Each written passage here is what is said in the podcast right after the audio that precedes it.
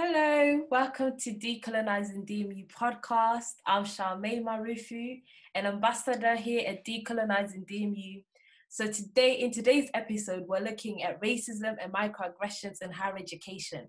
We've heard uh, the ter- terms such as microaggressions, and it seems that this term is being used far more often in the media and by minority ethnic people to describe incidences where they feel they've been made to feel inferior due to their skin color or heritage. And so, my question today is how is this any different to racism? So, to understand microaggressions and racism, I am joined um, and the experiences of undergraduate. Sorry, I'm gonna redo that part. So, to understand microaggressions and racism and the experiences of undergraduate students at university, I am joined by two students from law and human Rights and social justice. We have Zara Tahir, who's a final year student, and Liam Sutton, who's a third year student. And finally, we're joined by Taiwo Showofra, who is a second year fashion and textile design student. And I just want to start by offering my experiences of when I was a student. And I remember when I was I was in a seminar and we were doing group work and my lecturer had put us in groups and she directed this uh, white boy to come and work with us and my group was predominant it was just mainly BAME students.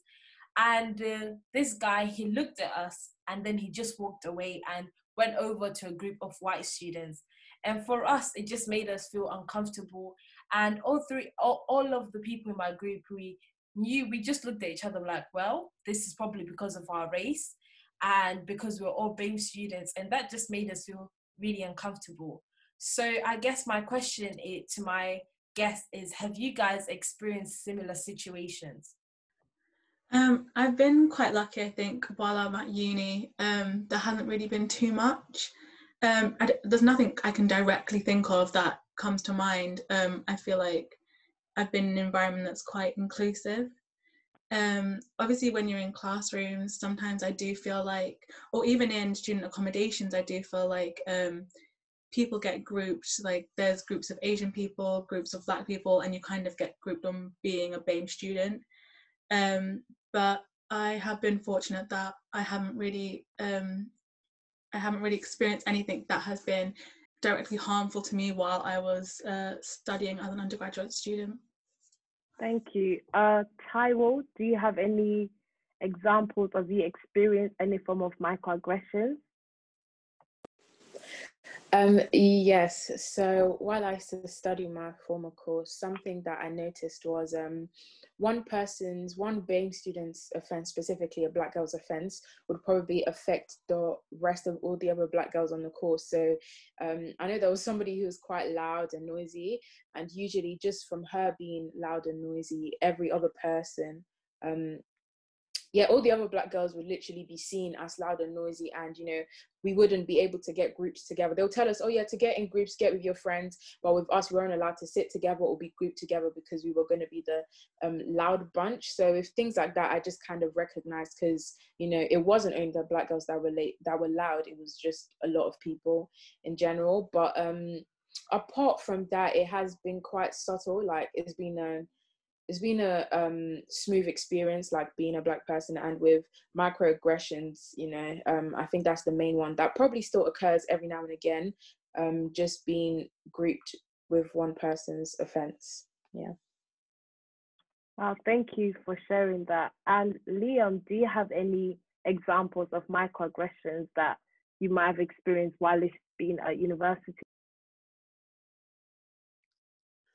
Um, so yeah, like Zara was saying, I've kind of been quite lucky when it comes to microaggressions at DMU.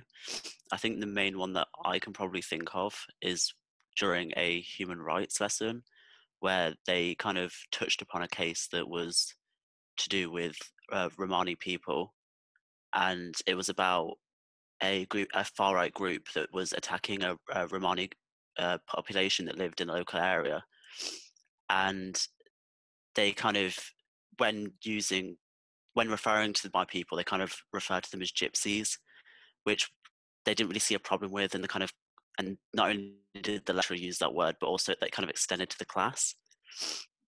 And kind of the only issue they saw with the case wasn't that they were being attacked; it was kind of like that the attacking of them was being extended to the non-Romani population.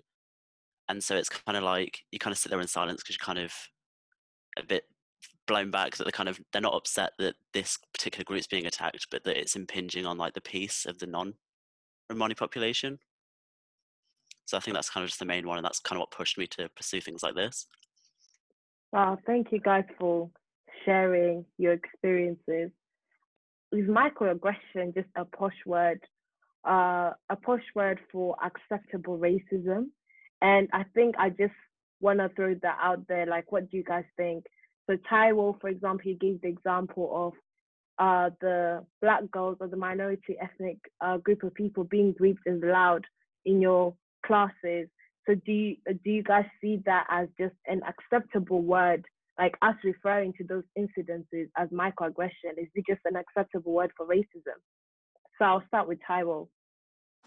Um, yes. So one thing that um, I've mentioned before, just while speaking to somebody, was that I feel like microaggression sometimes might be like the watered down term for racism, just because it might not be as blatant as what people would usually class as racism. But, you know, um, for example, just using something like hot water, whether it's 100 degrees or it's 50 degrees, if it feels hot, it's still hot. And the same thing applies to racism, you know, just because it seems a bit watered down doesn't make it any less racism as it is. So, yeah, I do believe that, you know, the term microaggression, um, even the word micro, it just kind of means like, you know, quote unquote, less racism or not as racist as one would think. Thank you. And Zara, do you have anything to add to that? Um, yeah, I think um, microaggressions are often seen as something that that people today aren't really racism when um, obviously they there's nothing lesser about um, microaggression. Um, but I think because people see it as something more to do with the daily verbal behaviors, that they're not things that should be taken in quotation marks seriously because they can happen so casually and so frequently um, that a lot of the time I think sometimes you don't even notice um, that these things are being put to you, and because of that, it can you can almost brush it off outwardly, but inwardly you can you sometimes think, oh, was that harmful? Did that have a negative connotation? Like, should I be offended by that?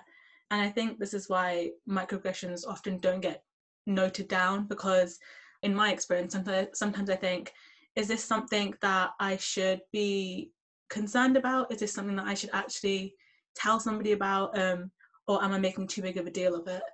Um, but I think definitely it shouldn't be seen as, as um, Taiwo said, like if something's hot, then it's still hot. So they shouldn't be seen as anything that's lesser. Uh, Liam, do you have anything else to add to that? Yeah, like I think microaggressions are 100% a result of us being tone policed. And I think because if I was to call someone a racist or say, you know, that was a racist thing to say, they'd kind of do that thing where they're like, oh, you know, you're pulling the race card or, you know, it's not that deep. But to us, it is really deep. And so I think we've developed this idea of microaggression. So it's something nice we can say to someone like, oh, you know, what you said wasn't great. You know, it was a bit a bit offhand and you know you shouldn't say stuff like that but as Tara was saying if it's you know if it feels hot it is still hot so you know these are some great points that you guys are bringing out yeah and i think even just going further into that conversation so do you guys think that non-black students experience less racism so i'm to direct this question to zara like as a muslim girl do you think uh, you experience less racism? What would you say about that? Um, well, actually, I think that's a really interesting question to be honest, because I don't think we experience less racism. I just feel like the racism that we experience isn't necessarily looked on as much as it would for black students um, because when especially in the media like a lot of the focus is obviously on black lives matter rightly so and how black students black women black men how they should be treated but you don't see a lot about other minorities um, and as a muslim asian girl um, there's obviously all these things in the media around that i experience around terrorism and this kind of stuff but it's not talked about enough um, I think. So when people um, talk about racism, there is very little focus on the feelings of um, Asian Asian minorities or any other minorities, um, just because it's something that people I feel like in society in general, people don't see it as as bad, even though that's not the case. But I think that also comes from like a lack of education and a lack of knowing how other people feel. And it just all comes down to discussion in the end. And I guess just even to follow up on that, um, like based on your experiences and you guys' experience, do you feel like Zara has touched on that, you know, that the it's not that Asian people experience less racism, other minorities experience less racism. It's just not talked about a lot. In the same way, do you feel like women get away with experiencing less that racism, or is it just that women, um, the racism that women experience is not spoken about a lot more? So, Taiwo, like, what do you think about that? Yes, I'll say that um, probably the ra- the racism that women experience is probably not spoken about or not heard of about the most because I think sometimes women might be a bit more like a bit less spoken about their experiences of racism because I think this is probably um, just this platform and being a part of this project DDMU is the first time I've ever spoken about it, um, at least in an educational kind of um, area or sector, but I feel like men might be a bit more outspoken about things like this, um, not just to each other, but I don't know. I don't know where they speak about it. I guess social media, they're just a lot more outspoken, so people tend to know more about it. While if I just use myself as an example, I might not be representing all um, women, but I've just genuine, genuinely just never really felt comfortable to even speak about it. So um, I guess that's probably another reason why people around me might not be aware that okay, the racism that I go through is not any less. It's just that I don't feel comfortable speaking about it. Wow, thank you, Taiwo. And Zara, do you feel like you have the same feelings? Um, well, I feel like as a woman and obviously as a person of color, you have to experience almost this double discrimination. Um, and I think with both of them added together, it can definitely be an intimidating thing to talk about just because you don't really know how you're going to be perceived. And a lot of the time, I do feel like racism and gender inequality are talked about very separately, but they are things that are completely intertwined and completely go hand in hand. And I think once people realize that, it's it, it it's going to be something that people feel more comfortable talking about. And I don't. I think there aren't very many safe spaces for women in particular to talk about these things where they feel comfortable enough to share personal experiences and to share how they actually feel um, in today's society. This is a very interesting conversation, guys. And I guess I'm just going to direct the question now to Liam. So, from a male perspective, do you feel like women get away with experiencing less overt racism? Although I can't talk on the experiences of uh, women because I've never been in that position, I think that it is definitely something that's unspoken about because like women as a rule genuinely face a lot of suppression anyway and so when it comes to t- talking up about things that they've experienced that isn't just sexism i think it's there isn't that platform for them to do that and i think when it comes to men i think men are a lot a, a lot more outspoken about when they don't like something and i think that's just kind of s- systemic because I think men have from birth have always been put in a position where they feel free to talk about things, but I think girls in particular, and then into womanhood, are kind of raised to take the back seat when that shouldn't be the case. But that's the way that the education system works. That's uh, and when you see women not being given positions of power, you don't have those people that are outspoken to look up to. And I guess, like, just based on that, like, Taiwo, would you like to share some of your experiences of being the only black girl on your course? Um, yes, definitely. So, firstly, I would say the first thing that kind of crossed my mind, um, being the only black girl, was just that while there's no representation or nobody for me to relate to. Um, so sometimes people might wonder, like, why does representation matter in an educational setting? It's just, firstly, if I'm going to speak to all the 30 to 40 people on my course, the first person I'm probably automatically drawn to would be the black person. But not having that there, it was just harder for me to settle in. Like, I just felt like I didn't belong, if I'm being honest. I just felt like I didn't belong because, you know, nobody else there looked like me. I was like the I'm the only black person there. So it took me a while to really settle in and start making friends and um, just in, it took me a while to enjoy my course um, initially. But another thing that just made me feel a bit like not belonging there was just the fact that um, you know everybody gets a, pers- a personal tutor as well. And i feel like something i've always thought about my personal tutor is like is somebody i should be able to relate with. But it was just like everything about the course just did not make me feel welcome being the only black girl. And then it's just yeah i just didn't feel very welcome. Of course not to blame anybody specifically but it's just nicer when you see people who are like you around you so representation matters i think that's an important point Liam as well, what have been some of your experiences uh, of prejudice due to your background?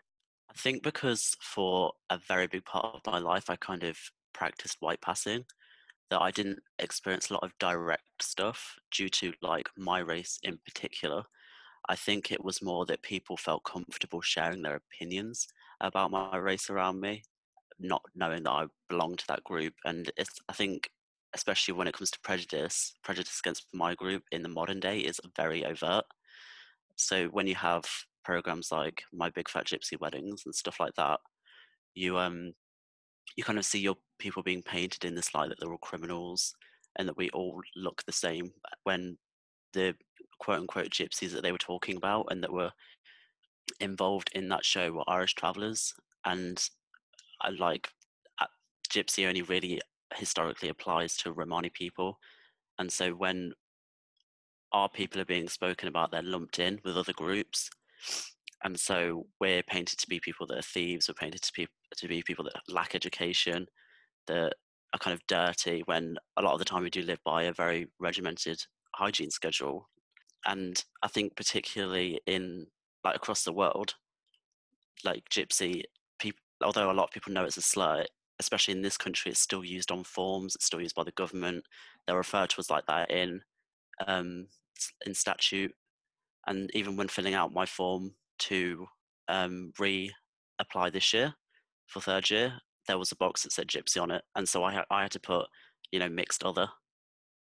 So it's kind of just like it's like a whole minefield whenever you're going around because people will just be comfortable saying what they want around you, not realizing you're from that group, and they'll say some pretty hurtful stuff. And then even when you're online and you're overtly that group, people will make comments about Romani slavery, they'll make comments about Romani genocide as if it was nothing and as if it didn't affect millions of lives. So it's kind of just takes you back every single day. Wow, thank you guys for sharing your experience. And I think it's these are quite powerful stories that you guys sharing and quite powerful experiences. Zara, do you feel that as an Asian girl, Asian girls have different stereotypes to battle?